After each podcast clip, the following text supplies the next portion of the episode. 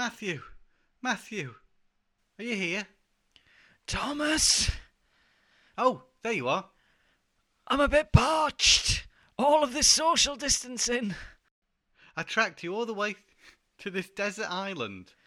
Uh, is it because you've got coronavirus? Is that why you're camped out here in this uh, makeshift uh, Tom Matt Attack shack? No, my friend. There's new horizons to be explored. Oh, really? I thought we might want to leave our houses. Oh, yeah, that's a good point. Guess we should just do a podcast. Luckily, this island is deserted, so we'll be fine. Let's quarantine ourselves together. Let's do that, Tom Parry. It's Tom and Matt Attack.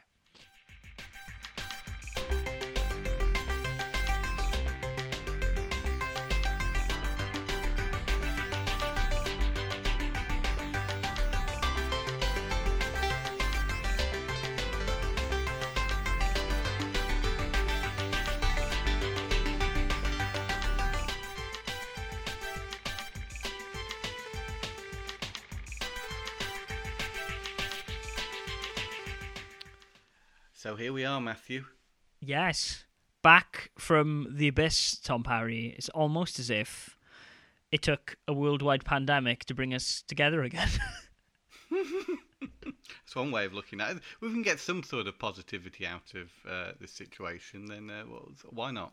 exactly. I mean, like, this coronavirus thing is essentially the the equivalent of you standing outside my bedroom window with a boombox above your head playing Your Eyes by Peter Gabriel and me looking out and being like, oh, so devilishly handsome. Yes, I'll do a podcast with you. Oh, thank you. I'll take all these uh, compliments, Matthew. You should. Have you missed me? I have, yeah. um, I just also, I also really want to watch Say Anything now. Yeah, no, I've missed you, Tom Parry. I mean, Yeah, no, I, uh, the same here. The, the feeling is mutual, Matthew. I'm glad we're back doing this, and of course, there's plenty to talk about. Uh, we won't pro- cover everything that happened within the last I don't know how many months it's been since we I was- podcasted. I was gonna say, like, I can't even think of the amount of like I haven't even purchased that many games in that time. Hmm. There Yet- have been some major gaming uh, releases and news. though. yes, they have. Uh, w- well, the, the biggest release just lately, I think. Well, the internet seemed to think it's Animal Crossing, so I would maybe agree. Doom Eternal as well. I, the new one. I I have not played Doom Eternal, and to be honest with you, I'm kind of reluctant to because everyone I've heard said it's not as good as Doom 2016, which is a bit of a shame. I've heard the opposite. I've heard, I've read stuff on Twitter. It's like it does everything better than the last two. It improves on it in every imaginable way. Interesting. So getting conflicting opinions there. I hear it's become a bit too Duke Nukem with its humour. Is the biggest complaint I've heard is that they don't really get. I'm all right with that. I'm not. I, I don't really like the humour of Duke well, as Nukem. long as it's not quite on the the last Duke Nukem games level. Which was that? What was that called again? Duke forgotten. Nukem Forever. Oh yeah, forever forgotten. Forever is a Um, long time, Tom. But um, yeah, in, in this period of time, is there anything particularly you've been been playing? Gosh, I've played a lot of things. Um, Despite Right. not buying anything, you've been going back to some uh, some older things. I have, yeah. I mean, I've been. So first off, I I have been in the house now for just over four weeks because unfortunately, before the coronavirus, Oh, yeah. I had a sinus infection, which is like the worst time in the world to get a sinus infection. It was around the time that things were just kicking off in Italy, and doctors' surgeries were starting to go, hey, maybe if you've been to Italy or China, don't come into the doctor's surgery. And I was like, well, I haven't been to either of those countries. However, I have a sinus infection. Can I please come in? So I did. And then I was housebound again for two weeks. And essentially, in that time, I had thumping headaches and stuff. I couldn't really do a lot. But towards the end of it, I thought, well, you know what? Actually, I will chill out. I'll go and play a game I've wanted to play in a long time, especially because it was only like three quid or something. I had enough my Nintendo points to cover it, and that was Dragon Quest, the original. Um, Ah, yes, yeah, I saw that on the store. yeah, they did a they did a like a remake of it for iOS a couple of years ago. That's a bit more user friendly than the old Famicom version. For those of you who've played the Famicom version, it's a bit tough, much like a the original Final Fantasy or something like uh, Breath of Fire. There's not really a lot of hand holding. The story's kind of given to you in exposition dumps at the start, and then you kind of have to figure out where you need to go on your own. So much so that when it came out in the States originally as Dragon Warrior, uh, the Nintendo Power dedicated a whole section to like, hey, this is how you play this game because it's a bit obscure. Which meant, to be honest with you, that even in this version of it, this new fangled one with nicer graphics and stuff, meant I still needed to use a guide because sometimes I just had no idea where to go. Um, it's a bit grindy. There are aspects of it where you this guide is like, hey, I would recommend being like level 19 so you don't immediately die as soon as you walk in this place. It's one of those RPGs. But to be honest with you, at its core, it's like, oh wow, I can I can see why people would have really liked this game at the time. If it is, Well, you have to put yourself back in the shoes of someone who'd not played so much like that. Of course, since Dragon Quest, there's been so many. there have been one or two JRPGs, RPGs. yeah. Yeah. Um, no, but I mean, it, it is the granddaddy of JRPGs. It was inspired by some developers essentially going to a conference and seeing wizardry on the Apple II and then going, wow, that's really cool. Maybe we should make a game like that inspired by Japanese folklore and stuff. And then Let's hire Akira Toriyama to do some illustrations. Exactly, and a really, really famous Japanese composer who wrote into Enix to say like he liked the music on one of their games, and they were like, "Are you this dude?" And he was like, "Yes, I am." And then they hired him to do a Dragon Quest music mm. for all of the rest of his life. Well, it sounds like a strong formula. Well, I mean, yeah, I mean, the guy. Oh gosh, I can't remember. The guy from Enix is also quite renowned as well. He made a lot of very early like Famicom and MSX games that are held in high regard. Yeah, well, these are the trailblazers, aren't they, of gaming? I suppose Yeah, if we're going way sure. back when. Yeah, I mean, you know, they they did some incredible things. Like they inspired a whole genre, for God's sake. So I must they must have done something right. So how does it hold up though nowadays playing that in light of having played a lot of other RPGs? Well, to be honest with you, Tom Parry, I think you of all people would appreciate this JRPG. Uh, because Now, there's I find that hard to believe. there's not a lot of text, Good. so you Yes, you're not good. skipping through cutscenes. So There's not a lot of story for you to like glance over. Um, that can be good or bad. If it's good story, I don't mind. yeah, but, it's uh, mainly yeah. combat, and then okay. I think that there's enough there in this very short package. I think you can beat it in about eight hours. There's someone like you who is a, a generally against JRPGs, especially when they last like 150 hours, like Persona 5, Yeah. could I still haven't completed Dead or Alive 6's story mode, and that's meant to be like three hours. Yeah. There's so many low times. I think it doubles to maybe six. I was gonna say I beat that story mode, mate, in like an afternoon. Dead or Alive 6? yeah, it's not very long. It's not very good either, but it's not very long. Uh, yeah, but don't you think those load times are like crippling? Oh, yeah, they're like terrible. look at- you have time to look at your phone and check your emails in between every uh, load screen. I literally, I think I got up and made a cup of tea. I put the kettle on in between one of them once. But yeah. Anyway, sorry, I'm getting off the point. Yes, No, but it's I- an eight-hour-long RPG. Yeah. It's an eight hour long RPG. It's pretty self contained. Um, things are pretty self explanatory. To be honest with you, because of its short text content, I do have the Famicom version, and I've picked Japanese backup because, alas, hmm. self isolation is self isolation. You've also been learning Japanese a little bit, and I'm just like, yeah. well, maybe I should try having a go at playing this game through in Japanese because there's not really that much story. Yeah. I mean, at the level I'm at, I could probably make out some of the sounds of the characters, but I wouldn't know what they said. That's Yeah. my level. I, I imagine you're uh, a bit higher. Oh, I, I don't know. I think I think the opening like ramble is is a bit of a would be a bit hard to understand, but I think um words like sword we know Hmm. as as a Western gaming audience because sword in Japanese is literally katana. So it, Oh. uh, There are- know- yeah, yeah. Okay, there are yeah, things, and to be honest with you, because it's based on D and D, I imagine that a lot of stuff would be in katakana, so things would sound out like English words anyway. So, like, I'm imagining I haven't checked this, but slime is probably slimu. So, Hmm. th- there's probably a lot of stuff you could easily pick up there. Also, some of the spell names and stuff in English are like fizz, and I wonder how they do that in Japanese because z isn't really Unless they're not direct sort of translations in, in the English. unless Unless it's like just new, Fizu totally new or interpretations or something like yeah maybe they might be who knows i know a lot of the characters are re uh, have got different names in english and Hmm. japanese so it might well be. But yeah, I recommend checking it out. I mean, it's you only enjoyed the, enjoying it. Have you? Sorry, have you finished it or not? yeah, I, I beat it quite easily. Um, I was I was going to purchase Dragon Quest two as well, but and then I was like, well, actually, I already own Dragon Quest one through three on the Game Boy, uh, so maybe I should just do a biographic. So I might actually look into doing that.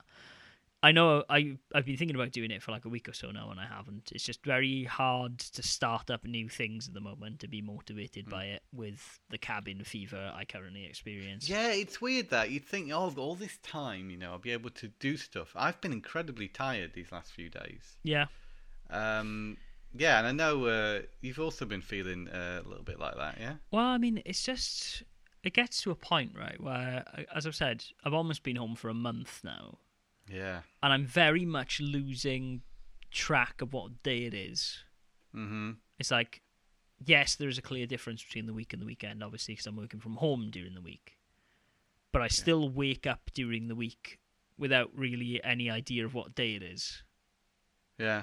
So, I mean, thank God for calendars. Is all I could say. Yeah, it, it, it's a weird situation. One that one that you'd hope would you'd be able to be more productive within, but yeah, it doesn't always uh, work out like that. No, I mean, I think I have been doing some little things. I've been messing around with like a typeface and stuff, and looking at. Yeah, some- I've been doing bits and pieces, but I've not like embarked on a, on any sort of big projects. I've been copying uh, VHSs to DVD or making short little videos or I mean usual stuff. Yeah, um, yeah. Really, bits and pieces here and there. I mean, I've been doing my Japanese, so I guess that's probably the biggest. yeah, thing. yeah, that's the same. Yeah. I've been doing, like I said, also dabbling with some design stuff, but nothing like major. Because to be honest with you, after working at a computer and like, oh god, I need to. Oh, that's it. I need to get away from that computer. You know, you need to go into the room. You see, um, as well, because even though I'm using a laptop, still the setup's here at the desk with the two with the other monitor and everything. Yeah. So, um, and the kind of work I do, I want to use a mouse and a monitor, another monitor. So, um, any excuse to get away from the computer. So, it's great. Yeah, have you been doing any Pokemon Go walks in that time? Uh, that I'm afraid not. No, I haven't really thought about Pokemon Go. My, my walks have been relatively uh, brief and uh, usually involve a little bit of jogging. So you know, I've just uh, You can you can run and play Pokemon Go. That's how I used to do it. Like when I used to go out for like five k or ten k runs, I would take Pokemon Go with me and have a Yeah. dabble. I'd have a portable charger in my pocket and a cable. Like have my Pokemon. I. I, I do have like three minute runs. So yeah, maybe I'll be all right. I mean, what you should start. Gosh, Tom, Tom and Matt talk fitness.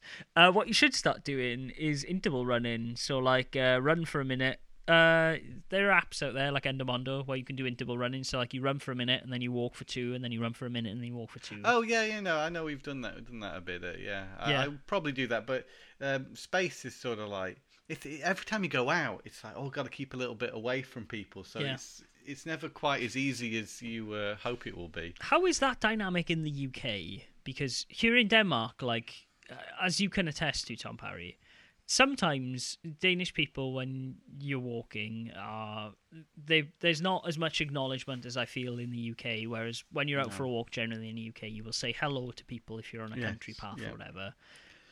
Yeah. I get it sometimes from runners here, but like people who are generally out for a walk just want to be on their own and in their own world. Well, I'm living in a very interesting area because I'm living within uh, what's called Brentford Dock, where there's loads of flats and such. You know, it's sort of cut off from the rest of everything. So it's like a, a, in a little bubble. And of course, uh, being re- relatively small space, there's a lot of people within that sort of small space. Uh, so it is a bit difficult. Um, but yes, I usually say hello to people, and they usually uh, acknowledge me. Yeah. Um, yeah, but with being so far Far away, yeah. As well. Was a- Yeah, yeah. It, it it's not a situation, but uh, had know, we're making the best of it. I had one instance yesterday where I was walking up over a hill and could see a woman at the bottom of the hill who was out for a jog. And I was like, well, I will just step to the side onto the grass and let the woman run. But I didn't need to in Hmm. the end because she literally ran over the other side of a road around me in a large semicircle. Okay. I like, Yeah. I don't think people are quite as good at it here. Um, because actually, and again, the spaces I'm kind of walking or running in are very tight. You know, it's actually not that much room to go out of the way of somebody. So, yeah. yeah. Find a park or Makes it a little something, Tom Parry. Uh, yeah, I don't. I'd have to go away to get quite a way to get up Ah, to a fair park. enough. Okay. That that that's that's a problem. So um, I don't I don't leave Brentford Dock. Okay. Fair enough. So you Yeah. you've been socially distancing yourself at home. What have you been playing at the moment? Oh me. Um, okay, so I did previously mention Dead or Alive Six. Yeah. So that's an easy game for me to pick up and play. Uh, and Gran Turismo Sport as well. I've been enjoying again pick up and play type of game. You'd think again like in this sort of time that I'd get into stuck in something more um, a longer game or a, sort of like an adventure based game. Um, but no, I've just been uh, sticking to these these things. Uh, what else have I? Uh, Panzer Dragoon. I can talk about that. Oh little man, bit I still haven't bought that. Yeah. because the, the, the remake's out now. Yeah, it so, came out on uh, Friday, first of all, right? I'll say, yeah, uh, that game has a very unique uh, art style to begin with, which sets it apart from from most things. And of course, that's incredibly appealing. It has a wonderful soundtrack. Yeah. It has solid gameplay. It's kind of got you know, it's a good little package really. Um, and visually, yes, it's got a, a nice upgrade in this version. I think what stands out though is perhaps um, it may look like a modern game, But it but it doesn't sort of animate like a modern game. If if you know what I mean, there's not as many sort of frames of animation. Things don't look as smooth uh, or move as smoothly as you might expect. So it, the two things are a little bit at odds with each other. okay. Um, I don't think that's detrimental. You know, it's just odd to see the game running as it normally runs, but with really high um, quality graphics. Yeah. That's interesting. Uh, yeah, and one thing I did when I first started it was I was like, "Oh, this isn't inverted," so I switched it to inverted, and then I was like, "Actually, you know, because I'm used to playing games inverted, especially something where you're flying." yeah. But then again, Panzer Dragoon isn't so much about moving your dragon as it is about moving your targeting reticle Yes. over the enemies. So I still can't work out how it was originally on the Saturn. Um, but I've been playing it inverted anyway and sort of just got used to it. I've also been playing it with a Saturn controller, uh, Bluetooth uh, Saturn controller An for the 8BitDo Switch. or, or Sorry? is it an 8BitDo or which one is it? No, it's the uh, Retrobit uh, Ah, officially okay. licensed one. Um, and I guess that's that's been good because that gives it the proper Saturn experience. But I'd like to try it with maybe some analog sticks and see if they haven't done anything to sort of integrate the analog control and see what Pandragoon's like uh, using an, an analog uh, Yeah. control method. I- Yeah, but the game is just incredibly charming and otherworldly, uh, even down to the, the alien language that uh, all the the narration uses to explain what's um, going on, yeah. and the characters and the. Uh, yeah, it, it- it's really a bit of a throwback, and there isn't anything quite like it now. So it's really, um, yeah, really good to play. I would say. It's been a while since I've played Panzer Dragoon, uh, the Hmm. original, and I haven't played this remake. Is it quite comparable to Star Fox? I guess, yeah, yeah. There's definitely parallels uh, between Panzer Dragoon and Star Fox. Um, yeah, Okay, that that is they're, all I they're- needed they're to rather know. similar. I remember really liking Panzer Dragoon, so I'm like, okay, I'll Yeah, I will look into that. yeah. Um, it's it's it's a good game, uh, but it's a tough game. Uh, the first couple levels are fine. They're, they're Yeah. not really very challenging, and you can get hit a lot of times. But as soon as you get up to the third level, and because of the nature of the game, it, it, you have to play it in one long slog. Yeah, you don't can't save after each level. Uh, yeah, it, it gets quite tricky because the third level is pretty difficult, and by the time you get up to the boss, you're usually quite low on energy. So it's a game you do have to sit and practice and get good at it to uh, get anywhere. I mean that's just that genre at the time, though, right? I mean, comparatively, like it's essentially a third-person flying game, isn't it? It's a first-person shmup. yeah, like, isn't Star Fox like that as well? Um, 64, I'm thinking it, it doesn't save your progress. You just no, have to it play doesn't. through it in neither one neither go, does the original. Um, I mean, neither does anything. I mean, like Axelay or Gradius or anything. Like none of the games from that era have save points. Hmm. Not until probably like PS2 shmups. Like R-Type Final Yeah, does, right? From what I remember, but Ah, yeah, and sure. Nowadays, you've got the save state functions if you're playing it on, say, the Nintendo uh, yeah, the, online the game mini and all this kind of stuff. Oh my gosh! and I- the mini and the yeah, all those uh, I just- like the Mega I- Mini the Super. Thank Nintendo. you for just reminding me I have access to all of those games now that I have Nintendo Online. Yeah, That's it's a, it's a great thing. Yeah, Cool. and and relatively affordable, isn't it? Nintendo Online. So. I mean, yeah, it's thirty. It's like three quid a month, right? Or like fifteen quid for the year. Uh, I think I got uh, membership for fifteen with uh, using my Nintendo points. I think it's usually eighteen Yeah, it's all right. So- pounds. This is Yeah, yeah. But uh, yeah, yeah, it's it's great to have access, and then they keep adding games to it all the time. So yeah, I, I played a bit of uh, Yoshi's Island not so long ago, Yeah, and was reminded how much I love that game, Oh, that and so how that is one of the most charming, fun, playable things I've ever I've ever experienced. I Yeah. say. Are any? Are there any of the Super Nintendo era RPGs on that? Is Earthbound on there? Is Bre- Breath of Fire is, and I think Earthbound is, but I'm not hundred percent I might have I might have to play Earthbound again. Yeah. I don't know why I'm going to find the time to sink 50 hours into Earthbound, but I'm, Or you can uh, drag out your Wii U and play it on that. I could. That's true. Gosh, I really wonder from a, a console conservationist point of view, like, when are we going to start seeing gamepads dying on Wii U's? Because, I mean, they're not really in that heavily in abundance, anyways. Those consoles. Oh, I haven't even thought about gamepads dying. I hope they, they last forever. No, Probably not, Tom. because you need them, don't you? You can't play the Wii U without You having literally the gamepad. cannot play the Wii U without the gamepad, yeah. Oh dear, See, what, what a sad thought. I know. I've put fear in your eyes, I'm sorry. Oh, oh, dear me. If anyone out there knows uh, how long Yeah. gamepads last, or if your gamepad has given up uh, the the goat, as they say, then uh, d- do let us know. Yep. Um, But I, I, I'm led to believe, Matt, you've been playing some other games as oh well. gosh, I've been playing two games primarily. Um, opposite ends of the spectrum, some might say, in terms of like Mm-hmm. the level of commitment and mental energy they require. One of them being uh, the aforementioned Animal Crossing's New Horizons, and uh, the other one being Final Fantasy XIV Online. Um, What's better? Ooh, tough question. Both scratch different itches. Um, Yeah, okay. Animal Crossing, for those of you who don't know, is a charming game where essentially you are a person who's on an island and it's inhabited by villagers, and essentially it's little small tasks and betterment of that environment. So you start off with a a house usually, and there are animal characters who come to stay in your village, and you generally do small tasks for them and look after things. You've also got a museum that you can add things to, yada yada yada. I assume what the gameplay people... itself is still remains the same sort of thing as it was back in the original Animal Crossing. Yes, there is still a loop. However, this time around in New Horizons, unlike New Leaf, you are arriving on a desert island with Tom Nook and two other villagers, and essentially the aim of the game is hey, none of the town that you usually experience in an Animal Crossing game is built yet.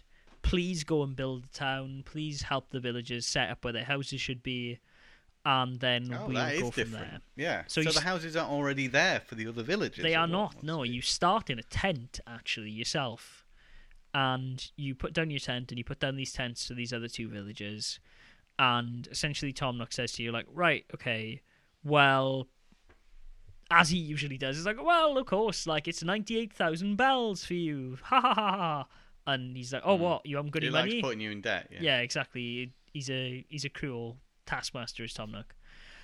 And so essentially he goes, Oh well, if you haven't got any money, I can charge you Nook miles. And this is a, No.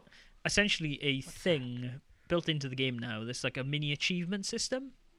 And they kind of provide a little bit of structure for people who haven't played Animal Crossing before. So there's you earn Nook miles for doing things like uh, catching a fish or talking to your villagers or donating something to the museum later in the game. But when you start, Okay, so little things you never get any reward for in the original. yes, exactly. Other than the reward of actually doing that. Yeah, exactly. task. I mean, they are things that if you are a veteran Animal Crossing player, you will do anyways.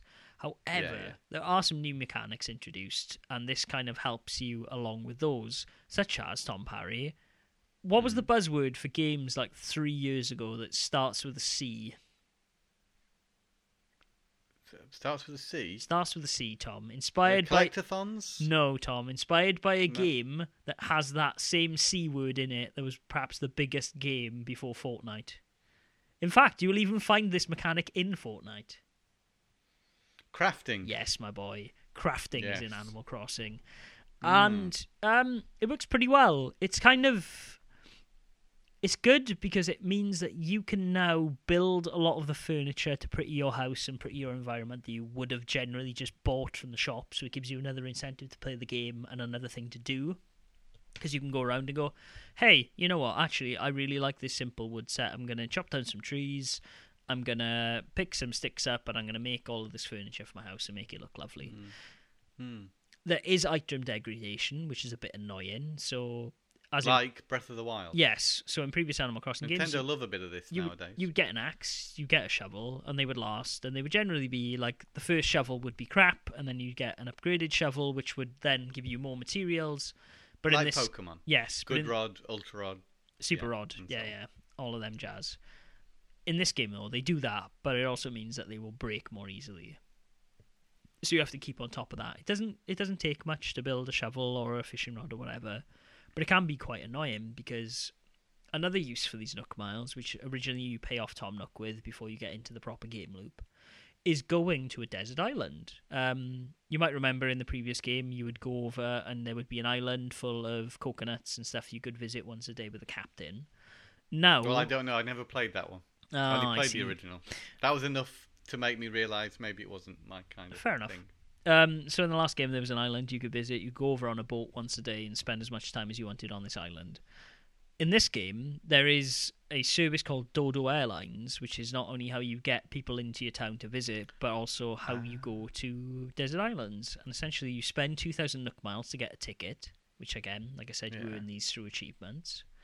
Yeah. and you can go over to this island and there will just be it'll be a random island and it's proc generated so you can literally just do whatever you want to it like you don't have to worry about chopping down all the trees you don't have to worry about like filling in the holes or all these things that you would do on your own island but you can reap the spoils of that other island. You and take it can. back to your island. which is a bit messed up and like the dodo's like you can't leave anything here because you can't come back to these islands Oh, yeah. you makes a joke about burning the flight plans afterwards for confidentiality and yeah you can essentially just like completely farm these islands and it's a quick way for you to get money and for you to get items to build up your own town a bit Mhm. messed up perhaps if you think about the real logic of that it's like well no you can't destroy the trees on your own island because you're destroying nature but oh the, that island's fine but we don't yeah, we try disposable islands. we try not to think about the disposable islands, Tom. It's fine.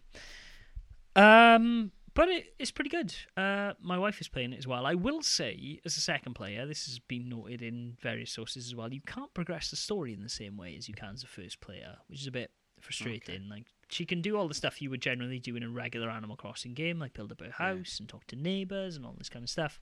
Go to the islands, do all these things. But a lot of key story stuff seems to be attached to me. Like the Able Hmm. sisters, the hedgehogs who make the clothes, have now moved in. But to move them in, I had to talk to her and I had to get the yeah. the item to set it down to say, hey, this is where the store's going to be. You can't advance things as the second player. no, you basically. cannot. Which I mean, Yeah. you know, if you're a parent and you want your kids to play it or whatever, or you're a kid and it's your Switch and you've got a little brother or sister who may mess up your island, I kind of understand it from that standpoint. But it Hmm. just seems a bit weird that you don't have Yeah, the, the fact that you can't even have another save file. Yeah, exactly. You are limited to one island per Switch. Is that not in the original Animal Crossing? Could you could have several different ones or not? You could just Or- well, I mean, like I can't right. recall. So GameCube Animal Crossing, you could literally GameCube Animal Crossing, the one I just- one I know. Yeah. you could have a memory card, and as long as that person had a memory card, you could have two towns. You could ah, yes, because two. it took up like all the data on the memory card. It did, which is why the game came with a memory card. Yeah. So if you had multiple ones, yeah, okay. I so you could do that.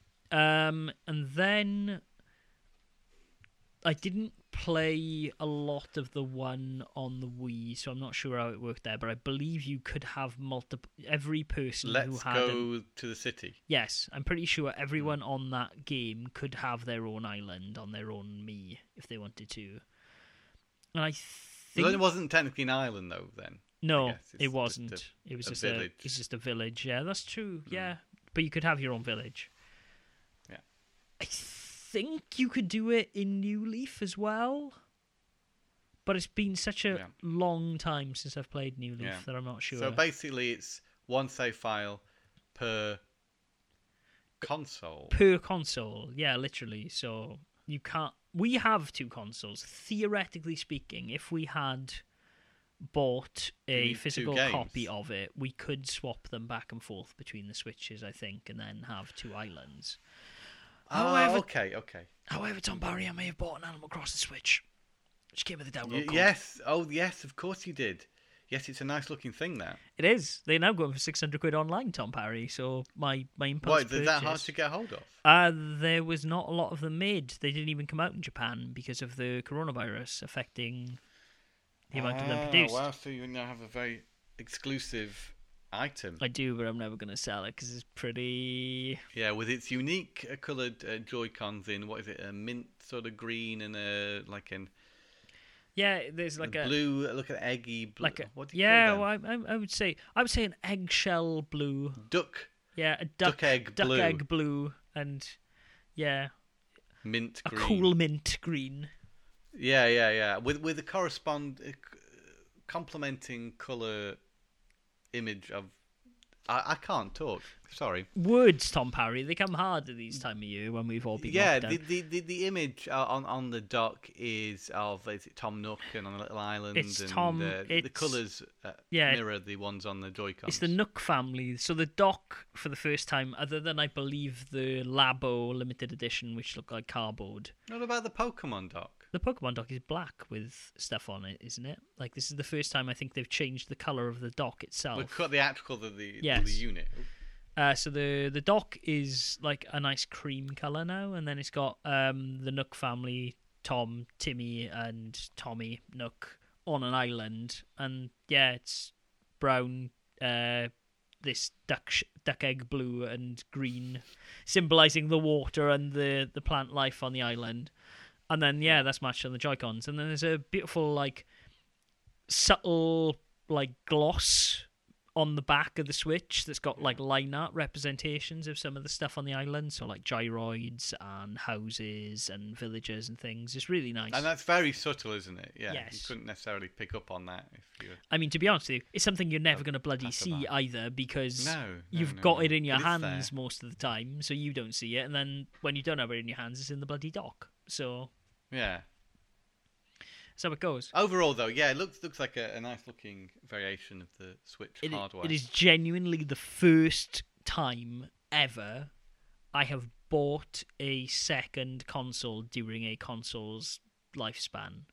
I didn't even Mm. I didn't even do this for the SP. I didn't even do this for the PS2 Slim. No, And this is the same no. I, I, I didn't do anything like that. I never have. I don't think uh, until later on. I got a Pokemon Stadium N64 much later on. Yeah. Um, yeah, but yeah, it's not something I do either. I bought um, oh, yeah. Actually, I tell a lie. I did buy the Xbox 360 when they made the like slimmer black design, but that was because oh, you already had the original. I had the original 360 back in Wales, but it was very temperamental. Yeah. and Oh, was- later on, I did get like another version of the Wii. I got the blue one, and I got the. you got the red uh, one as well. Mini. Yeah, Yeah. but you yeah. got the Wii Mini after the way after the Wii U was out. Oh, way after the fact, yes, because it's sort of curious little. Uh, Yeah, I I've Oddity. honestly like I've seen Wii's in shops and gone, oh, I could buy that blue. I could buy this the Mario uh, Sonic Olympic blue Wii. That would be nice. hmm. It's not as uh, fully functional as the original Wii, though. Of course, No. it doesn't have the uh, GameCube controller ports or memory card slots. Uh, so it's. I, I think I've got every version of the Wii, every version of Wii hardware. The original one, that one, and the uh, mini one. Yeah. Well, there's the black one also. Oh yes, but that's still the same. as Yeah, the it is, but, you know. white Wii, isn't it? Have you got all the shells, Tom Parry? That's and there's the red one, and yeah, Oh yeah, God, I forgot about the red one, the Mario one. Yeah. Yeah. Yeah. No, I again like honestly, if it was a handheld, weirdly enough, my brain is wired this way.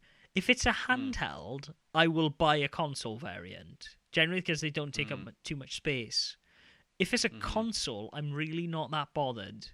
The only time I've done No. it was with the pink PS2, purely because I didn't have a slim and it was cheap and it was a novelty and it's very temperamental. So The more we talk about this, the more I realise how many different console versions I've got. well, yeah, I Because mean, I've got the original PS3 and the Slim PS3. yeah, but I mean, again, that Um, was because of necessity, though, right? Because you left your 60 gig PS3 in your mum and dad's when you Yeah, yeah. Well, technically, it was it wasn't mine. Uh, Yeah. I think my dad had paid for half of it at least. Yeah. So, yeah, I got the. Uh, I was in another country. You know, it's a big thing to lug over to another country with you. So I just bought one of the Slims. well, I mean, Slim. as we can attest to from multiple losses in the line of duty, uh, also consoles tend to break when you tend to ship them via airline. I lost the Super Nintendo. can happen. You lost. Didn't you lose something else as well? Like I know a lot of people. I remember dropping my Japanese Slim PS2 Yeah, uh, at at an airport uh, in security as it slid out of the uh, bubble wrap uh, uh, packet it was in. yeah. and actually, a, P- a Slim PS2 can survive falling from a uh, security sort of uh, conveyor belt onto the floor at an Well, floor. I an mean, airport. I told you right. Like my my PS2 survived a drop off. Like a, we had a garden table in our shed where we were essentially like I would lug my old 17 inch Panasonic TV video hmm. combi down to our shed, and then we'd hook up my PS2 and we'd watch DVDs. We'd rent like a DVD for a quid and take and watch in my shed. And one day when we did that, my dad came in to like see what we were up to, but the cable had to run behind the shed door. So like when he pushed open the door, Oh, my PS2 took a nosedive off the table with the DVD in it. Not only did the disc not shatter, but black smoke came out of the back of the PS2, and I was like, "Oh well, that's my PS2 fucked." Yeah. Still works to this day. I have no idea how. wow. Consoles used to be what, built like tanks. Yeah, Sorry? I said consoles used to be built like tanks. They did, not the N-Gage though, because I remember dropping that just onto the floor once, you know, and it doesn't work. Yeah, I, I mean, I've gone through many a Super Nintendo to be honest. I think I'm on my fourth SNES at this point. Uh, but yeah, yeah, they, they can be quite hardy beasts, games consoles. They can. Um, so all in all, Is is the Switch quite a hardy beast? I, I would say so. I mean, I I am quite weary of it at the moment because I haven't put a screen protector on it because I forgot they didn't come Oh, with screen put one on my protectors. Switch. Yeah. I did. I have on my original, and my my screen is still perfect. I may get one for this. Let's see, but because at the moment I'm just worried that I'm gonna, even though I haven't with my regular Switch, touch wood, I'm afraid I'm gonna drop this or. Crack Or you don't want to do that, not when it's got that special glossy back. No, exactly, Tom Parry. Yeah. Think Okay, of the glossy cool. So back. Animal Crossing. It's a good game. And a lovely Animal Crossing Switch. If you've liked previous Animal Crossing games, I think you will be happy with this one. Is, here's the question, Matthew. Is there anything there you think might convince me to try it and potentially even enjoy playing it? Well, Or is it just so similar to the old one? Do you don't think I'll probably I think, much out of it? like I said, because of like the built-in achievement system, I think. What was your issue with the previous Animal Crossing? Well, one of my major issues was, and I think this is a lot. A lot of people say the same thing, is um, if you haven't played it for a while, you know, you're sort of punished in terms of your house being overrun by cockroaches and nobody liking you. I don't know if So that you have to play it every day, and I, I don't think I'd have the um, what do you call it?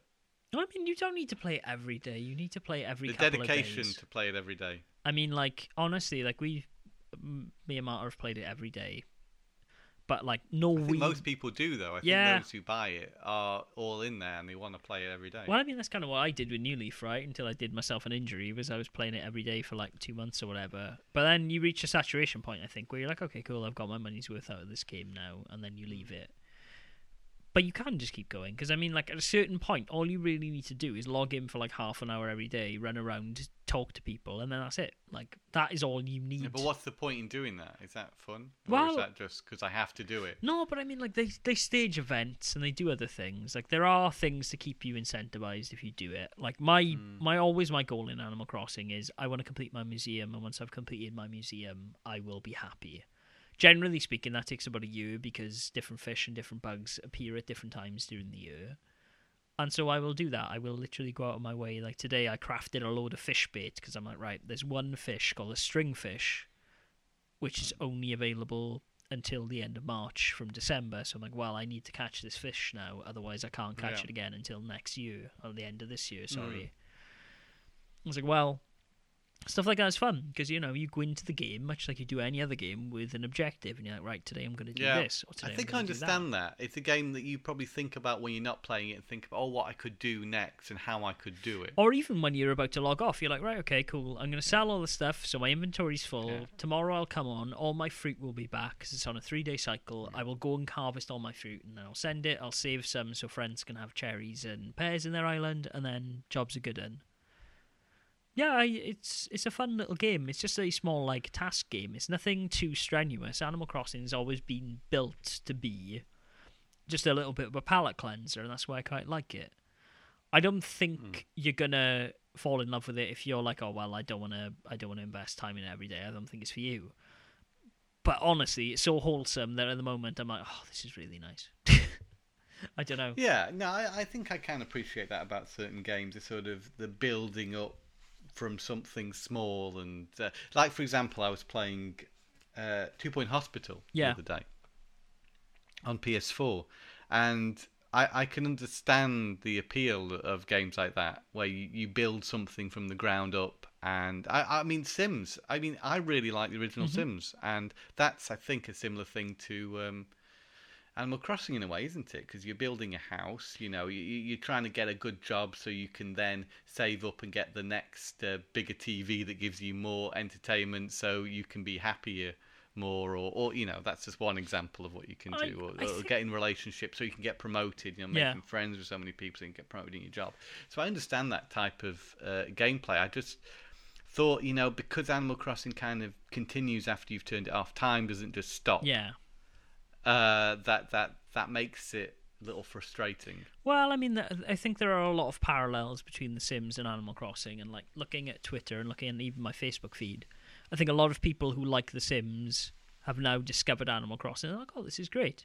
But yeah, you are right. Like time in The Sims stops when you turn it off. Animal Crossing keeps going. But to be honest with you, that's also part of its charm. Is that like you are a person within this world. You're not like the weird puppeteer like you are in The Sims. That's why I kind of like it. It's no, like that's true.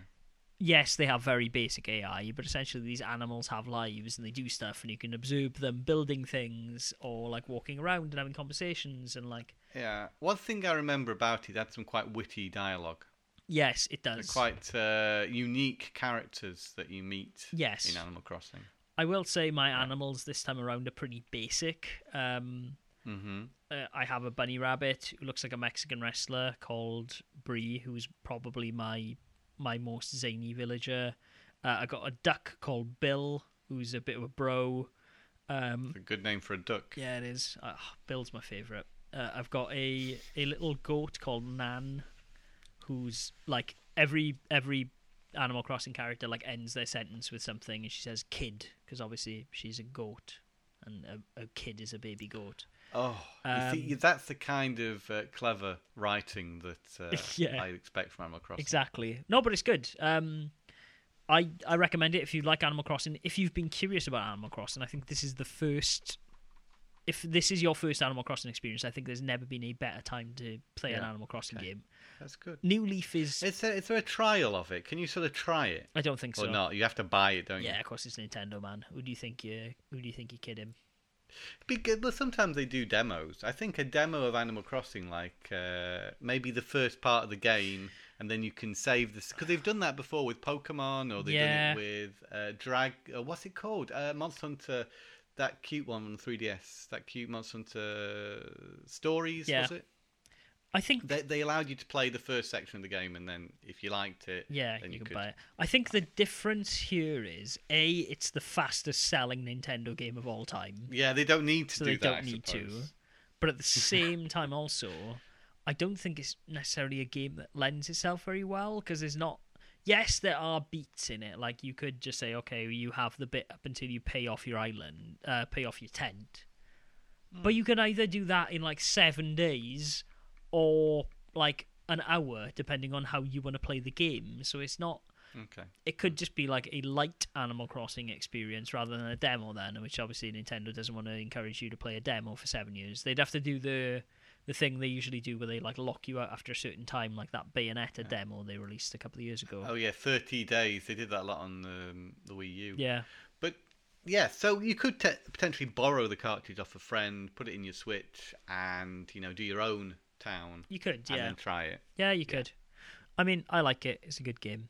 I if you like I said, if you're curious, check it out. I I think it's not for everyone, as you say, but I like it. It's good, especially at the moment. Well, I'm glad. Yeah, I, I think a lot of people are finding a lot of joy and escapism within the game at the minute uh, in the current situation we're in. yeah, Um, yeah, but just go back briefly and talk about uh, Two Point Hospital if I can for a minute. Yeah, sure. That's like actually really good, and I was surprised how well it transitioned to consoles. Because usually when you get a PC game and you're playing a console version, the original theme park on Super Nintendo, for instance, was very difficult to play. but the original and even more, Hospital on the PlayStation One, Tom Parry, was all right. Yeah.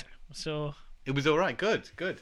Um, it was very cryptic. The Super Nintendo uh, theme park. Yeah. It was very difficult. Was very unique button combinations to access certain menus because, of course, you didn't have enough buttons on your controller. But uh, this one works great, and it's um, even better than something like The Sims 4, which still feels very much like um, a PC game. yeah, Uh, Two Point Hospital feels sort of consolized. Is that a is that a word? yeah, Um, so everything works very well, and I just have to compliment it on its tutorial as well, because a game like that, which is a strategy game, I mean, to explain the game to anyone who, who isn't familiar with it, it's basically Theme Hospital. You know, you, Yeah. you uh, build a hospital, you hire uh, the staff. Uh, you build like the wards and the staff rooms and the uh, diagnosis rooms and the pharmacies, and yeah, it, it builds up from there and how the game introduces all those elements to you is is really it's really smooth and not overwhelming and it can he keeps hidden all the kind of inner workings of the game while you're playing through it at the beginning.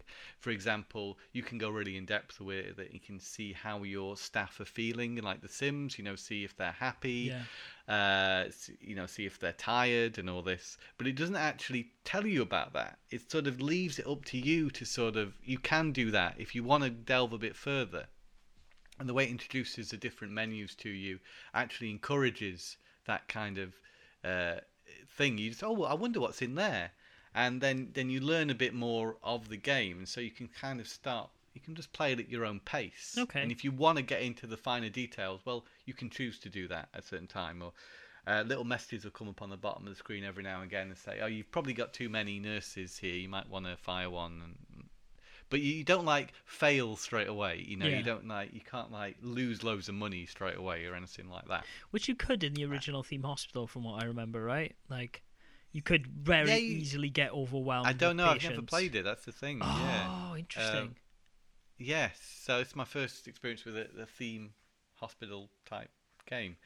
Uh, but the humour's there as well, which is makes it even more um, approachable as a game. It doesn't take itself too seriously. You know, of course, all the illnesses, as I think in the original theme hospital, all the illnesses are quite comical, like Yes. lightheadedness. You've got a light bulb, Yeah. turtle head, your head stuck inside your body. Um, there are hundreds of extreme sort of uh, humorous illnesses uh, in the game, uh, which yeah, yeah. I remember big headedness was one of the the main Yes, diseases in the original yeah. theme hospital. and You had a machine to pop people's heads. Yeah, so you have to buy specific equipment to. Once a new uh, sort of illness uh, arises, you might need to buy a particular sort of equipment Yes. to help diagnose that illness or or, or um, heal. Hopefully, you, patient. you've not had to buy too many ventilators. Because, Ah, yeah, thankfully not. There was a pandemic the other day, yeah. uh, and it, I couldn't help think about. Well, I mean, this is the thing. I've I haven't played Half Life Alyx, but like I've heard a lot of people go like, "Oh boy, seeing seeing all of the the body armored gas mask troops is not doing great for my anxiety in VR at the moment."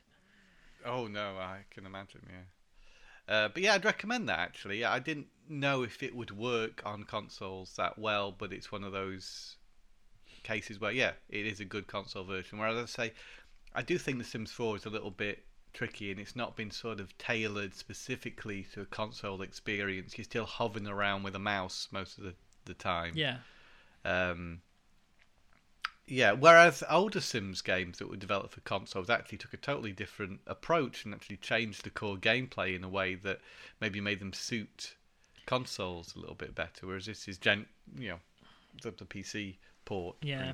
Interestingly enough, I've heard complaints from a few podcasts about how Doom is kind Doom Eternal is kind of the opposite. That people trying to play it on Mm. PC feel that it was made too much for a console. And so, like, Mm, if you yeah, do you think the audience that Play Doom moved away from PC, or there's, there's a hardcore audience of gamers who still prefer to play first-person shooters on PC? yeah, for sure. But So you gotta, yeah. apparently, there's um when you're on the console, if you use the controller to like siphon through weapons, time slows down around you. And then if you're just changing via the buttons on a PC, that doesn't happen. So you just get killed a lot more because things are moving at you fast when you're trying to change weapons. There's not that slowdown Oh, so it helps you a little bit more on on the, the console. Yeah, yeah, that's interesting. yeah. I hear that game's really hard though, which is another reason I'm not that interested in it. Well, the the original, you know, was quite challenging. I thought it was, but I hear this is like the last one, this game. not the original. Yeah, that game kind of assumes that you've just finished playing Doom 2016 right now, and it's like okay, it's at that in level of Oh, yeah. from the get go, and it only ramps up. So Oh, okay. Yeah. Other than that, Tom Parry, as I mentioned, I've been playing Final Fantasy 14: A Realm Reborn. Yes, It's pretty yes. good. This is interesting because you like this, don't you? I do. Um, it's a game that I I played when the PS4 came out because it was a beta test of it, and then I did that weird, hey, buy a PS3 copy and upgrade it to a PS4 because that was one of those. Was, was the thing at the time the same with Battlefield, wasn't Yep. it? Um, so that happened, and I, I played it a little bit. And I was like, oh well, this isn't that great. Like, okay, I get it. I was playing with a few friends. I was like, well, this this doesn't seem that great. So I bounced off it. Then uh, Shadowbringer, the most recent expansion uh, for Final Fantasy XIV, came out last year. Not only does it have a Nier Automata raid, which was like, hmm, Nier raid, interesting. But I've heard multiple people now say it's their favorite Final Fantasy game of all time because the storytelling is that good. And I was like, I've played MMOs before. Storytelling in MMOs Yeah. generally not that great. Okay, maybe I should give this another look. And I did. And something that kind of you don't really see in the very early game of Final Fantasy XIV because you're you're doing much like you are in World of Warcraft, where you're running around and you're accepting a quest and you go and kill 10 squirrels, then you give the squirrel hides to a person, and then you get another quest to run over the other end to explore this new area and talk to this person. And it's very much that repetitive loop of quests. And I was playing it on a free trial, and I was like, well, this doesn't necessarily seem that fun. There are ways you can skip to Shadowbringers, but they cost money. And I was like, well, I'll, I'll, I'll persevere. I'll play this a little bit and see how it is. But eventually, like around level 15, 16, you start to realize that the game has cutscenes, and you're like, "Oh, this is this is a bit weird. This is not really a traditional MMO experience." And Mhm. surprise, surprise for people who've never played Final Fantasy 14, it is very much a single-player Final Fantasy game with MMO elements, which does beg the question: "Oh, hey, why does this game need to be online?" But it, essentially, when you're progressing through the story, because yes, there is a story, and you need to beat the story in order to unlock things, you are like doing raids and doing um, dungeons and all the other stuff you would in a regular MMO. But all of them are thematically linked to the story. They aren't just like in WoW. There are cases where it's like, oh, this person's disappeared. You need to go here, but then you go there and like the storytelling is done in a very loose fitting way. In this game, it's actually like core to the whole thing, and you start to like the characters and factions form in the world in a way that I don't think you could necessarily tell in a regular video game because it's so long and it's so Mm. expansive that like you are you are the warrior of light like as the player you are the chosen one surprise surprise like in any other Of final course, fantasy yeah. game there are crystals for you to collect and all that jazz Oh, wonderful. but essentially, what this is, Tom, is like Final Fantasy XIV Online came out in 2010, if I'm not mistaken. Final A Fantasy, very long time ago. That's ten years ago. Yeah. yeah. So it came out, and essentially people didn't like it. Final Fantasy Eleven had been a massive hit. I played a little bit of that back in the day, and people who transitioned from 11 to 14 were like, no, fuck this, and went back to 11. Square Enix realized they had a massive problem. The game wasn't. Essentially, what they'd done was they'd remade Final Fantasy 11 in modern day graphics and not really done a lot more to it than that. Right. And people had played other MMOs by that point, the world had moved on, and people expected more. So, what Square Enix did was say, okay, we realize this is a mistake. We are going to take a year and remake this game from the ground up. And so what they did is a Realm Reborn is rather actually, than make a new one. yeah, rather than make a new one, they were like, well, we made all these assets, we made all these characters, we made all these amazing locations, and spent like years developing them. Uh, and unlike something like there was the the MMO from Blizzard that was supposed to follow up uh, World of Warcraft that eventually became Overwatch, they just repurposed those assets. What they Square Enix did was they had an in-game cataclysm, so like this massive battle and Bahamut came out of the moon and like destroyed the world, and people got to see that. And then a year later, they released A Realm Reborn to free for those players who'd already started playing the game, or you could just jump on then. It's a fitting title. Yeah, and essentially the the starting cutscene of the game is them like telling you what happened in patch 1.0 and how the world ended, which I think is Mm. pretty cool. And then yeah, you go on your merry own way. So you you, you there are characters like they've done that and they looked at what was wrong with Final Fantasy 14 when it launched and said, okay, actually we need to get people back on board you. We need to address this. We need to make this a really cool game. And the way they did that, Tom Parry, was essentially going like, right then, what do people like about every other Final Fantasy game we've ever made? Let's throw some of that in you. And it, it doesn't even really stop at Final Fantasy games because I mean, obviously they've taken all the classes. There are characters that look very much like the enemies. The bad guys look like hmm. the Imperial soldiers from Final Fantasy twelve. They Yeah. have Magitech armor from Final Fantasy VI. Yeah. And- Greatest hits package. Why not do it? Why, there's perfect opportunity, isn't Yeah, it? exactly. To just load it full of those ic- icons. I mean, to be fair, Sega did it with Yeah. PSO back in the day. I mean, who Yeah. didn't want a, a Dreamcast mag? But they, they took it to the next level because then they were like, okay, well, cool. We'll make these bad guys look like the bad guys from Kingdom Hearts because people like Kingdom Hearts. And they kind of like plucked little bits of different Final Fantasy games and mashed them into this thing that is not only feels incredibly nostalgic in a weird way, but also makes it a better story because they get to like take the good bits of every Final Fantasy game they've Yeah. ever made and like interweave them into a really cool narrative. And so I played through Realm Reborn. For those of you who are curious, at the moment it's forty percent off. So you can you can play a, a month's free trial, but you can buy the game forty percent off.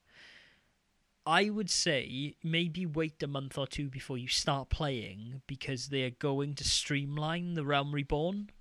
Because there's a lot of quests Okay. in there that are just very, very tedious. They are like there's a guy who's like, I'm a master of hiding, and you have to find him seven times in a forest, and it's like this doesn't progress the story in any meaningful way. Sounds like something you might do at the start of a Zelda game. Yeah, exactly. But it's like by that point you're already like 20 hours into the game and like, okay, yeah, I get it. You're a master of hiding. Just do this twice. I'll find you and prove you wrong.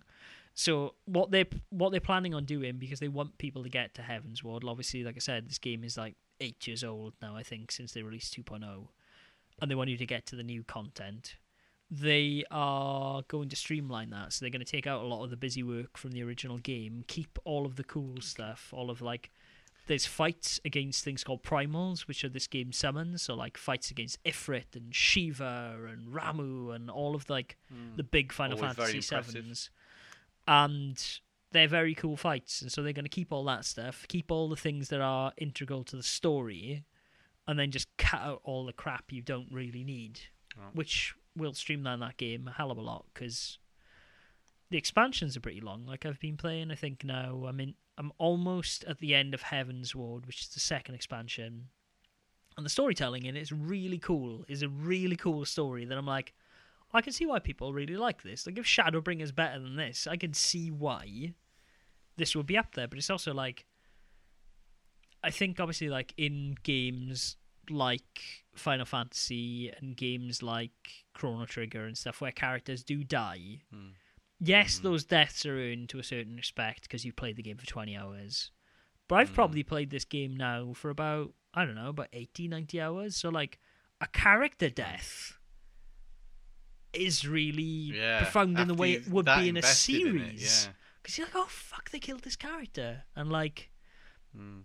it's really. Just because you've been with them Yeah, longer. exactly. Yeah. yeah. And like they may only be a quest giver, they may not be like you haven't got a party as such, because obviously that's made up of MMO players. But they're in a lot of cutscenes. You talk to them, they give you quests. You, they sometimes assist you in quests and stuff. So like Hmm. character death actually feels earned in a really meaningful way here. Honestly, I think it's a really good game. I'm really excited to finish off Heavensward. I hear um, Stormblood, which is the the th- second expansion, isn't that great, which is kind of making me go, hmm, do I do I play through I or think- do I not? But Do they all add about the same amount of gameplay to the? no, You know, so so so this is so many more hours more. Or... So A Realm Reborn is really long. Um, Sh- Heavensward, I would say, is about half the length of that from what I've played of it. They do also have like patches. Obviously, like if you played this game at launch, obviously they update and refresh things and introduce new stuff. So there are patches in between the main expansions as well. Okay. But uh, Mhm. all in all, so far, I really, really enjoy it. You can try this game for free. And if you were curious, And what are you trying for free then? You're just trying the first part of it. I think you can get up to level 30. Realm Reborn. Yeah, and it's 30 day Ah, free okay. trial of a Realm Reborn. Um, Yeah. But generally speaking, I think it'll scratch that itch. The combat system is kind of somewhere in between Final Fantasy 13 and Final Fantasy 15. Um, Okay. it it has hot bars the same way you do in an MMO, like so you will have your spells and they will have cooldowns and all this kind of stuff. Mhm. But generally speaking, like this is the first game in the MMO genre I've played because I played WoW a hell of a lot. As long time listeners to this podcast will know, where I don't feel like I'm chasing gear. I want to actually know the story, which is yeah, yeah. interesting. Which is not what you always expect from a MMO, is it? No. Story. And to be honest with you, And this has a particularly good story. yeah, it also means that there's a an end point. You know, like I will play through this game Mm. and I will get to a point where I'm like, okay, cool, I'm at the end of it now. And then I will probably stop until they release a new patch, and then, much like I can see a lot of other people doing, I'll resubscribe, play through that patch, and then Yeah. stop again. But that's So- great. Every every so you pay your subscription Yes. to be able to have a character in that Yes. world and play the game. But then every expansion that's uh, another cost. Yes, on top. it is. However, you Okay. can buy into the entire thing now, so you can buy A Realm Reborn, Heaven's Like a Shadowblood, uh, and Shadowbringer, uh, Stormblood and Shadowbringer for about 30 quid. You can buy the disc. So you can buy all of that content for like 30 quid. Which, to be honest with you, yes, there is a subscription, but like, that's probably like three, 400 hours of game for 30 quid. And what so was what was the subscription cost? The subscription actually, cost is 10 euro, I think, a month. Yeah. Or you can you can Mhm. pay more to have more characters and stuff, but I'm like, I don't need, I don't need more than one character because I'm never gonna invest that time. It's also got a really unique thing where, in most MMOs, obviously, if you ever played World of Warcraft, you will go, "Cool, I'm a warrior," or "Cool, I'm a Death Hmm. Knight," or "Cool, I'm a paladin," Mm-hmm. and you will need alternate characters to do those. Yeah. The cool thing about Final Fantasy 14 is you can do everything. You can literally you can just respec, and so you Mhm. can have a black mage, which is what I'm playing, but you can also be a paladin, or you can be a warrior, or you can be a healer. It just means you need to invest time to level up that one character, and you can also Yeah. learn all of the like uh, trade a- crafts.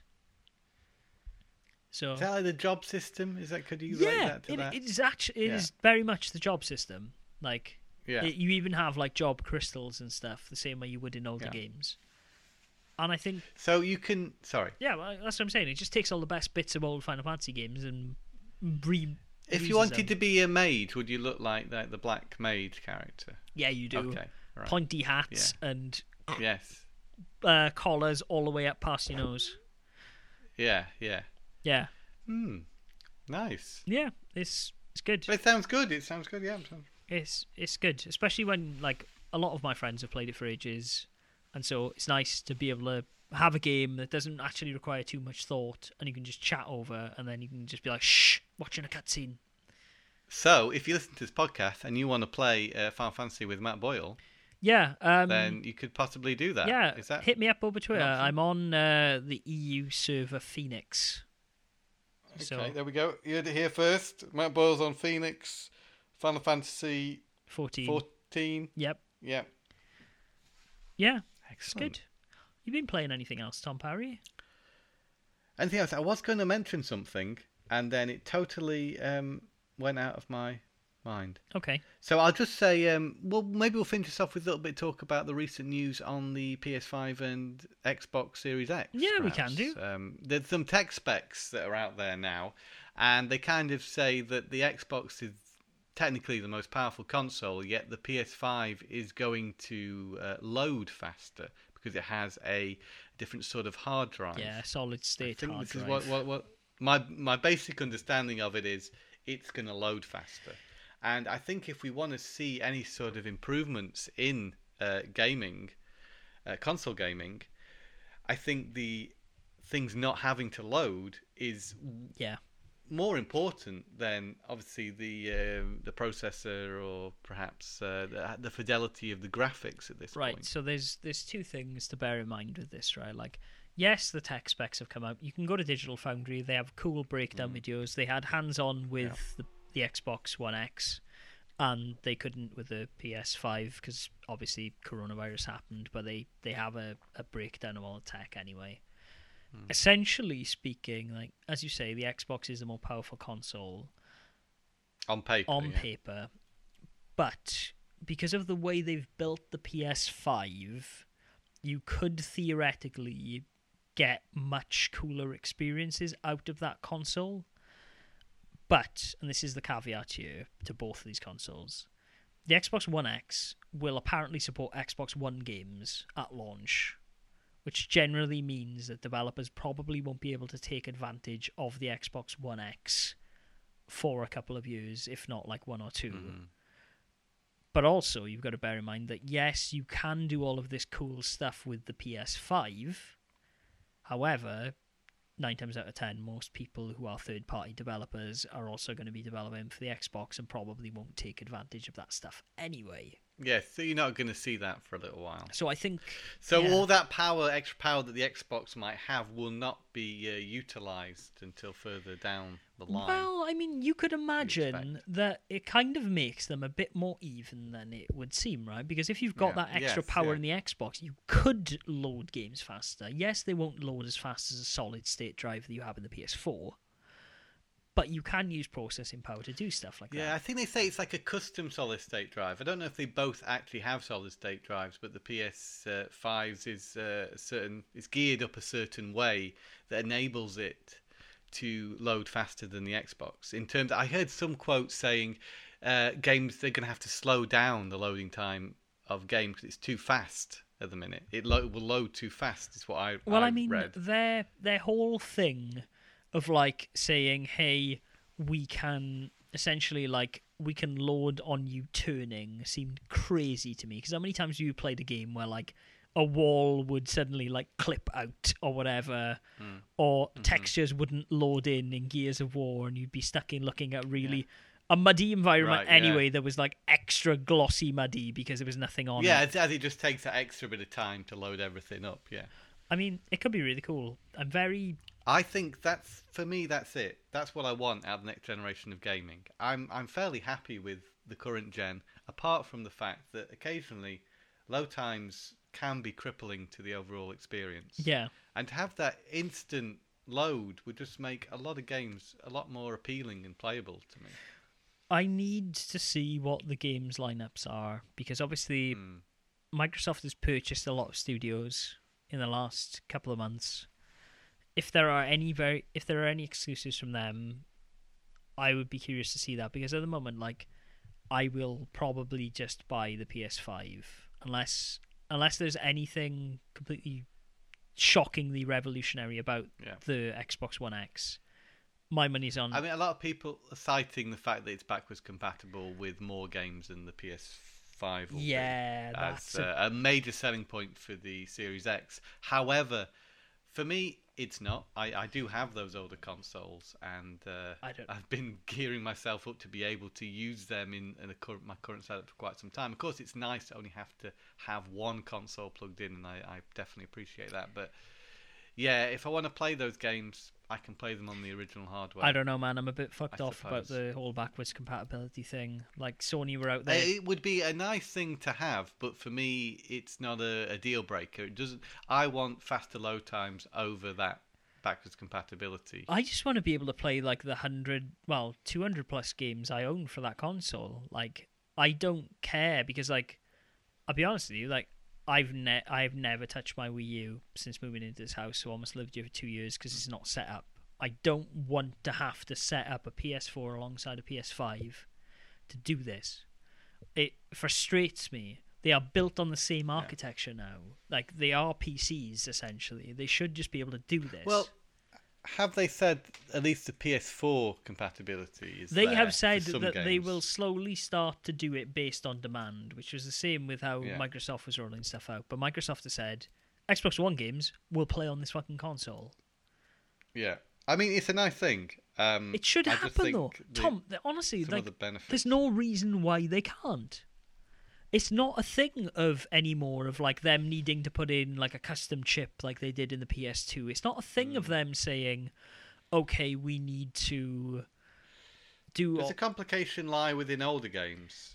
Potentially, I mean, some games might not have servers, in which case that's fine. They they don't go online. There may be ca- some cases, I guess, where things will load too fast and then it'll break something in the game. But it's just like you should give people the Hmm. option to play it, much like they did with the PS2 games with the the PS3, and say, okay, this game doesn't work, and then it's up to the developer to patch it. But I believe in Mhm, the day and age we're in, some developers would like if the if the studios are still around because it gets them good favor. Yeah. And I mean, you've seen True. how like people review ROM stuff and whatever now. I mean, like God, Sega remade the entire Sonic the Hedgehog movie with that new Sonic based on like fan demand. So if Mm. people launched, I don't know, whatever it is, um, I'll pull a game off the top of my head. Say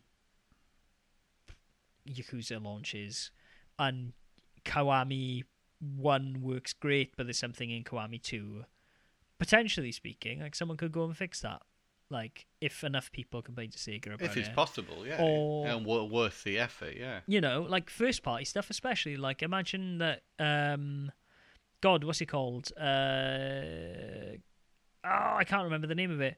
Uh, game where you're a superhero, Infamous, Second Son comes out, Yeah. and that doesn't Yeah. work. Then I would imagine that Sucker Punch would go in and fix that. Like, Hmm. but give Well, me the, the, worst option. thing is you wouldn't want to have to buy. Sorry, you wouldn't have to buy these games again, would you? No, fuck that. Like That- that- that is that- that, I'm never doing that again. Like I'm at that point where Yeah. unless it's a retro game that has been remastered and is very Yeah. difficult to play, I hope that Sony don't go down that route and take these games because they're not compatible now with PS5 and say release Horizon Zero Dawn again, deluxe edition. you can fuck right off. Um, I will not purchase it. Yeah, yeah, absolutely. That's going to anger a lot of people, and I, I'm I'm in that camp already. I haven't rebought Mario Kart Seven. No, me not. Me neither. Eight. Eight, Eight. yeah. Is it? Eight. Sorry. On on on the Switch because you know I invested a lot of time and money into the Wii U, and I wasn't going to rebuy every single Wii U game I bought on the Switch. No. because And they don't even have yeah, the I was they- had them. Right, so Nintendo has the argument, right, that not a lot of people bought the Wii U, therefore hmm. it makes sense. Yeah, it's from a good business that those games are available to people who didn't play them. But the PS4 was the biggest selling console Yeah. of this generation, arguably yeah, one of the biggest yeah, selling most consoles of people all have time. had the opportunity to play those games. Exactly. And most people already own those games. Give them the ability to play them. But there's also just like obscure stuff. Like I've bought things like visual novels and things. They're probably like if they've got a like a hierarchy of needs of like what they're going to l- make sure runs on a PS5. That stuff's not up there. Do you think any of the things that like limited run are releasing are gonna fucking play on a PS5? Like these really obscure indie titles, unless the indie developer goes and does the work themselves, like it ain't gonna Yeah. happen. Well, it depends on your setup. You you could potentially have two consoles plugged into your TV. Y- Well, I, I assume most people might have a, a Switch and one of the big main consoles. So you might end up with three things plugged in, which isn't inconceivable. I don't have space in my setup for another console though. That's the issue. Like, my setup Well, is right now I don't. I, I have, but I have like a lot of consoles. Uh, it's, it's how many plug sockets you've got as well. Yeah, I. But I'm. Because not only consoles have you got plugged into your TV, but you may have uh, all around your TV. You may have some audio equipment. You may have some like a Blu-ray player, 3D Blu-ray, or whatever. Um, I know if you've got PS4, you've got that anyway. But yeah, but it's like I just. even a PS3 play 3D Blu-ray. Yeah. But you might have a 4K player or something like that. Exactly. I mean, there are. Well, I mean, unless you have a PS4 Pro. Oh yeah, but then I guess all the new consoles will be sort of like 8K, and then to get the most out of that, you might doubt need they'll. uh, an 8K I doubt they'll be TV 8K. or- Like, that's ridiculous. Like 8K is just a fucking fallacy at this point. Yeah, yeah. T- to be honest, you know, right now there isn't for me at least a big enough difference between regular 1080p HD and 4K. So I think 4K on a really good 4K TV looks different, but like not I've not fr- not the leap from like Blu-ray to VHS different. So no, no, it isn't. It, but yeah, when you get into 8K, you're thinking, well, what possibly could you be doing there? But I mean, like them make it any launching more 8K appealing. at the moment is like remember when people were like launching like Sky Sports HD and it's like these televisions cost like ten thousand quid. Like no one's buying a HD TV at the moment. Yes, the market will change and these things have become more popular, but like no one's filming in 8K at the moment. Like no one's thinking that far ahead because everyone's still trying to like cope with 4K because no one's doing that. Like yeah, yeah, it's interesting to take that stance on it. But they're future-proofing these consoles, I guess, to have these ones to be around for as long as uh, possible. the Yeah. current generation have been also been around. Because that's been quite a, a long while. Yeah, yeah, it has. I mean, six years. Yeah. Well, Well, probably a bit longer. Going into No, seven, six. yeah. Yeah. But interesting times ahead, and we, we would expect to possibly, if the uh, coronavirus hasn't affected the production. It hasn't at the far- moment, they've said. So It hasn't. Or, no, well, I mean, to be honest with you, no. There's, based- Sony's still on target to get it out for Christmas, and is that the same with Microsoft? I Are they releasing their Xbox don't know. I've only seen a statement from Sony, Yeah. but I assume it's the same. Like yeah. consoles aren't produced that much in advance because obviously they don't want them leaking. So it's why No, launch no. quantities yeah, are I limited. expect that they'll come out. Yeah. Yeah, So yeah, uh, we'll look forward to seeing what the PS5 looks like. We've seen what the Xbox um, Series X looks like, and it's pretty nice. I, I'd say the little PC tower Ah, monolith I thing. I it's don't right. feel it. It looks like a Um, soundbar. Yeah, okay. I mean, to be honest with you though, like if I end up like, if what happens with the the Xbox One X happens with the PS5, if Sony do the PS3 again, where they're like, haha, we're top of the world again, and they make something that developers can't program for, or Uh, is completely insane in price, like if it's 600 quid, I'm not buying one at launch. Like, oh no, I, I never buy one at launch. But then it's just like, well, let's see, because maybe then an Xbox One X will make sense, because at least I can stack it behind my TV. Like, maybe unless the PS5 is really sexy. One thing I miss about high-end um, equipment like that is it, it be it a console or audio equipment is that is that is that look that high-end uh, equipment has. It has the uh, logo maybe raised, maybe shiny silver, like a badge, like a car might have a have a badge which Or a Bang & Olufsen. some sort of status. yeah. Um, whereas nowadays consoles sort of very flat. You don't have these sort of raised badges coming out. You don't have that sort of look. I look at a lot of older technology, and it looks really nice. Yeah. For example, my my uh, Toshiba VHS player and my, my Pioneer laser disc and my Technics cassette deck. You know, and, and they look look really nice. Well, it's I miss that. It's all high end stuff, though, mate. Like with a console, obviously, you need Yeah. a as big a launch base as you can, like as big a, as a base of like consumers as you can establish. So, like, yes, they will make them look as nice as they can, but all of the money But spent on the about, inside. That's all I'm saying. Whack an old badge on it. Remember the PS2 had that lovely race uh, Sony badge. You've on- worked on in there. a company. You understand that that badge is the difference between like two quid or like two quid of profit. Like that's how it works. It's compromises, Tom. Like you understand Hmm. Yeah, this. yeah. I just miss the, the look of the older uh, of consoles. Well, I mean, I guess the PS3 was the last one to really look the original 60 gig PS3. The kind of I know but again, it's because it was six hundred quid. like, there's a reason, Tom. yeah. Um. Okay. There we go. Uh, maybe we'll leave it there. Yeah. Okie doke. Right. Um. Um. Gosh, I haven't had to do this in a long time. This is interesting. yeah, you got to do the end spiel now, Right. Matt. Um, Go for it. if you've liked you this podcast, if you've missed us and just been like, oh, Tom and Matt, I'm so glad you're back in our lives, you can do so in a variety of places, such as on Facebook at facebook.com forward slash Tom and Matt Attack, on Twitter at TMAcast, and you can listen to this podcast in a few places as well, like iTunes, where you can give us a cheeky rate and review to let us know that you are still listening. On Oh gosh, Stitcher? I've forgotten it. Yeah, Stitcher, and on also on blastprocess.com. Uh, yeah, I, I think that's it. You can find Tom at Tom Parry eleven on Twitter and me at Game Boyle.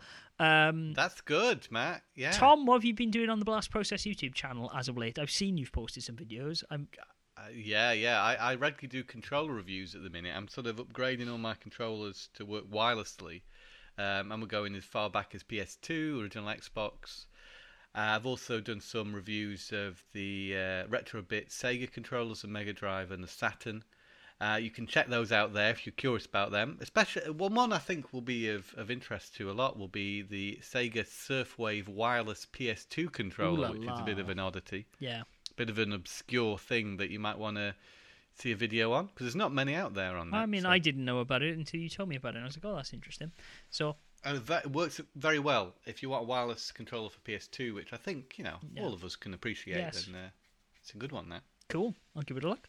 Um, yeah, and I might, if you if you want it, if you've listened to this podcast and like, yes, I need some of that in my life, I might start doing that Dragon Quest review. I don't know, or maybe I'll do something like Picross or something just to ease me back in before I do oh, ease yourself back Yeah. in. Yeah, that would be a bit too dark. I can imagine you putting it off if it was uh, Dragon Quest. Yeah, big, as big as that. Let's as Dragon see. Quest. I've got a- maybe. I've got a couple of uh, Game Boy Color games and stuff I've purchased over the last couple of months as well that I've been meaning to get into as well. So let's see.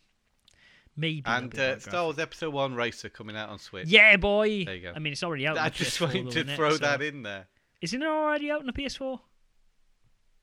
Uh, no, that was Racer Revenge. Ah, okay.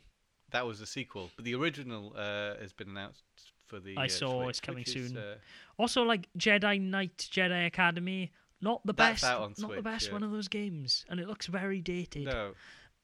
Yeah, it does look very dated, doesn't it? Yeah. Uh, it needs a lick of paint like the Panzer Dragoon remake had. Yeah, exactly. Oh well, that's how it goes. Anyways, All right. uh, Tom Parry, it's been a pleasure talking to you, and Oh, it's been an absolute pleasure. I've enjoyed this uh, so much, Matt. Great to chat again. I hope you've all uh, enjoyed listening to us ramble on for uh, one hour twenty two minutes. That's fine. It's okay. I'm sure they have. If not, will they, they'll let us know. Cool. Uh, Tom Parry, what do we say to them at this point in the podcast?